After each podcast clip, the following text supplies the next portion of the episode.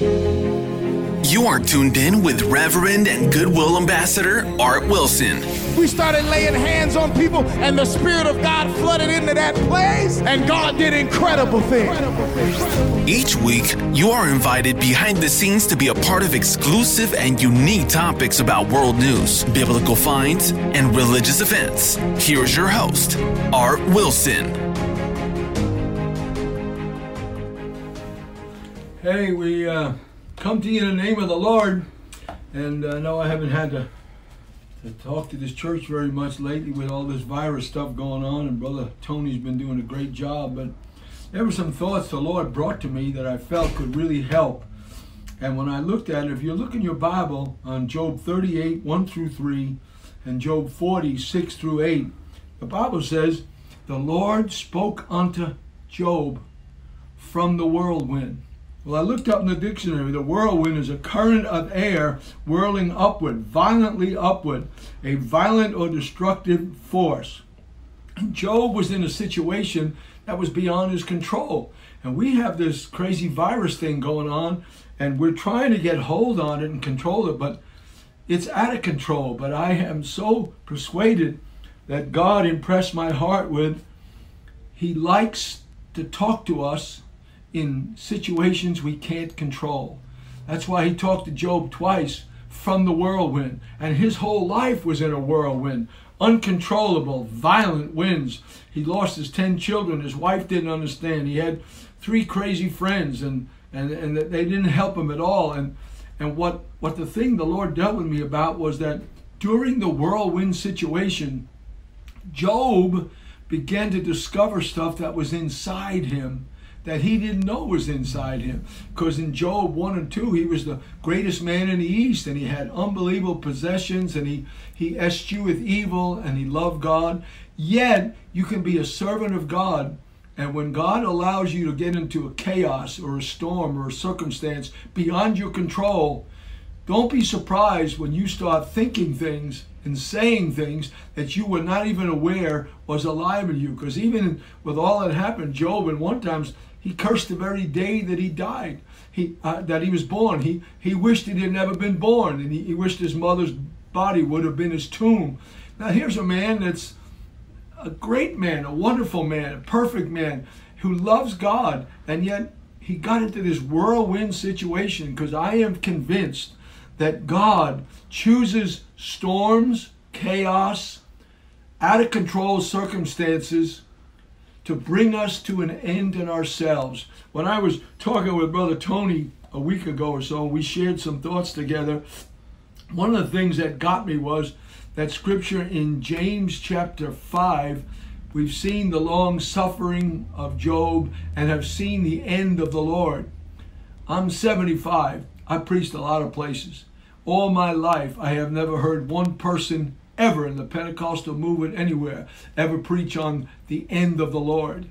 What did James mean when he said, We've seen the end of the Lord? Here's what it is the end of the Lord is the situation or the, the fulfillment or the conclusion or the climax that God had in mind when he started to let the storm and the issue and the whirlwind go crazy. And it wasn't until Job gets to chapter 41 and 2 that he finally turns around and says, I have spoken about things that I didn't understand. I have, I have, I'm paraphrasing, I have run my mouth off and I was wrong and I was speaking uh, without knowledge and I abhor myself and I repent in sackcloth and ashes and I put my hand over my mouth. When he did that, he reached the end of himself and he reached the end of the Lord because that was the end that the Lord wanted to get him to. That there was stuff in him that had to come out of him, but it would take the storm, the uncontrollable situation, to bring it to the top. As long as you and I can take care of stuff and we're being blessed and we got enough nickels and dimes to pay our way, fine. But you, you let God let a bunch of hell and chaos and crisis grab a hold of us, that thing will press us and when it presses us, stuff will come out of us that we never even realized was in us. If I can give the people of God a little encouragement here, I know we're in a chaotic thing with this virus. I understand that. But remember, the Lord shall be the hope of his people. And God has not, oh, I love this, God has not diminished his affection or his allegiance or his love to us because we're in a situation that's dumbfounding us, that's driving us crazy, that's making people sick, that's people are dying by the thousands. God has not altered his opinion towards us. He loves us, he's value, he values us, but remember, he is in charge of the situation. When Nebuchadnezzar stood up that day and said, Is not this great Babylon which I built for my honor and glory? And the watcher spoke from heaven, he said, The kingdom is taken away from you to the intent that the inhabitants of the earth might understand and realize that the heavens do rule in the kingdoms of men, and God sets over them basest of men. So when chaos and crisis shows up, like we're in now, we cannot lose our faith. We cannot we cannot go wacko and go crazy and, and try to second guess God because when you read the book of Job, whether you believe this or not, the book of Job is all about Job discovering that he doesn't have all the answers and he's not as righteous as he thought he was, and that in order to get God's approval and God's righteousness, he had to be humbled because you cannot be exalted until you're first humbled. You cannot be promoted until somehow you realize, you know, I'm not as smart as I thought I was. I'm not as strong and as great as it was. Remember this, folks.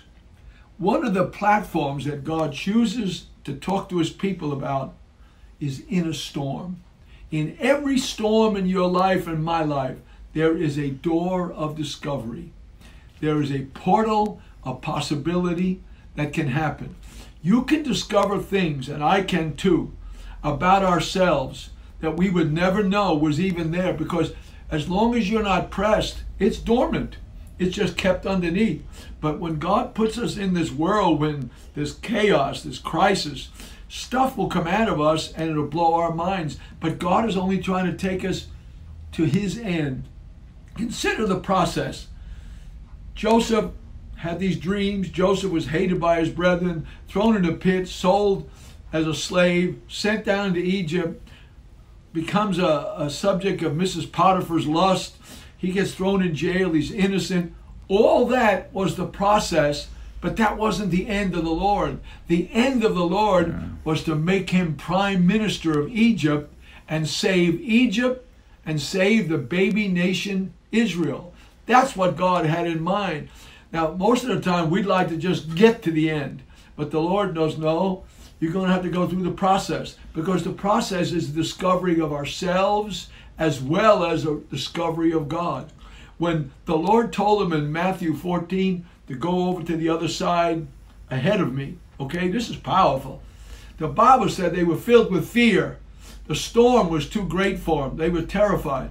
Here he comes walking on the water because he always shows up in the storm because he can speak to you in the storm. And when you're not in a storm and everything seems to be going fine, sometimes we become very dull in our hearing and we're hearing the cash register, we're hearing the success, we hear everything but the but when the Lord decides, okay, I'm going to put you in a situation, it makes his voice clearer to us. It makes us understand. So in your storm, ask God to help you discover the door, the portal of possibility that God wants. Because when you read that Matthew 14, it says they came back in the boat. Here's what it says one of the few times you can find it anywhere in the New Testament.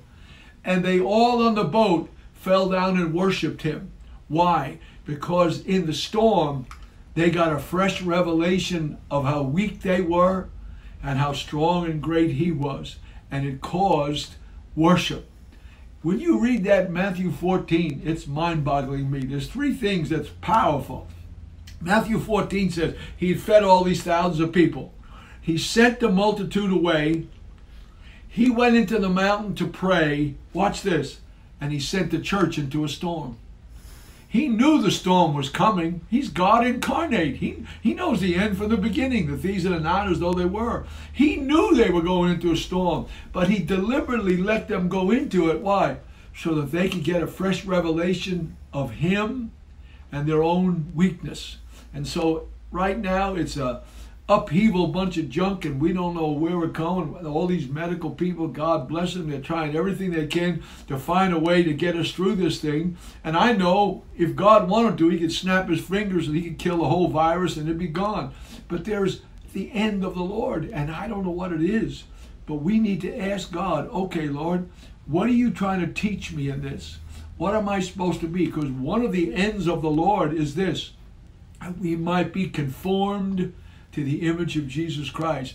Conformity requires pressure and molding and situations and circumstances. Remember, the end of the Lord for Abraham was not coming out of the Ur of the Chaldees. That was his first step.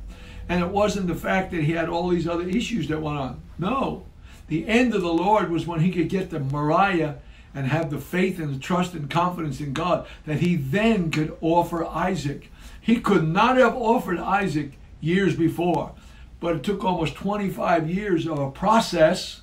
Hey, speaking of a process, have you people ever watched a building under construction? You ever watched it when they're repairing the highway how aggravating it is. They close one lane and you got to wait for this guy with the flag and then you go around. And why? Because the construction is aggravating. The construction is inhibiting. The construction is a pain in the neck.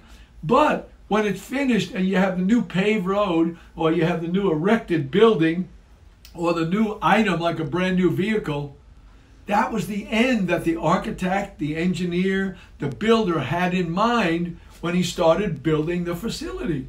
Well, God has got something in mind. He's got something purpose, the end of the Lord. And so I, I pray that through this episode and this situation, that, that you will not get frustrated and you'll not go questioning God. You read Job 41, 42. Job turns around and says, I spoke about things that I didn't understand. Because the Lord even challenged him. He said, Who is this that speaketh dark things without any understanding. Who, who is this? Let me say one more thing to you. I think you need to understand. The book of Job is really not about Job. The mm. book of Job is about the last two chapters and three chapters in Job when God takes the witness stand himself. He doesn't have anybody else testifying about him. He starts talking to Job and says, Hey, where were you when I started this? Where were you when I hung the constellations? Where, and he goes through a whole act of creation and the magnitude of how great he is, he is and has been, and all the things that he knows about the ostrich, the eagle, the hawk. He knows about goats that are on the mountains. He knows about all these things. And he so blew Job's mind away with how great he is and how much he knows and how righteous and good he is. Because one of the statements the Lord said to me, said, are you going to nullify my righteousness so you can be righteous? Are you going to nullify what I know so what little bit you know you can look good? And when he finally got finished with all those things that he asked Job about, where were you in this? When this happened? Boom, boom, boom. Job turned around. He was so blown away, not with his problem. And by the way, God didn't give him one answer to his problem. He asked all kinds, hundreds of questions. God didn't answer any of the questions. Why? He's better than the answer because he is the answer.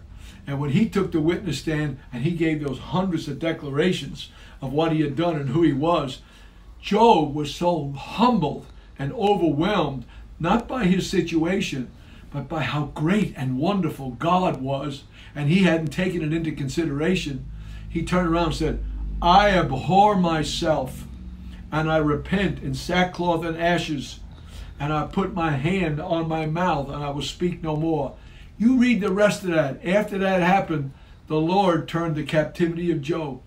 He gave him grace and strength to pay, pray for his three friends, and then he turned around and gave him double what he had lost. That's the end of the Lord. He wanted to take Job to a place that he could survive the whirlwind and he could discover some stuff about himself. So while we're in this craziness, this virus thing, and all the stuff that's happening, pray for all the people that are working in the medical field, the science field, and God bless them and give them insight and understanding. But at the same time, take a trip down memory lane and down the present lane and try to get some discovery. What is God trying to show me about myself in this place? And what is God trying to reveal to me through this episode? Because I am still going to come out of this. Like Job said, He knows the way I take. Let me say one last thing to you because there's another thing I've never heard anybody preach on. I'm sure they have, I just haven't heard it. Sometimes when all hell and chaos breaks loose, and we said, Where is God in all this? I'll tell you where He is. He's on the throne, He's got His hand on the scepter, He's King of kings and Lord of lords. But listen to what Job said I have esteemed His word greater and more wonderful than my necessary food. I have kept my steps in alignment with what his commandments want to do. And yet, death broke loose, sickness broke loose, misunderstanding broke loose. And he said, and I've tried to live for God and walk with God and keep my spirit seen. Watch what Job said. But the thing which God has appointed unto me, that will he do. And many such things are with him. You have to believe that nothing comes to a child of God by accident. He has appointed it.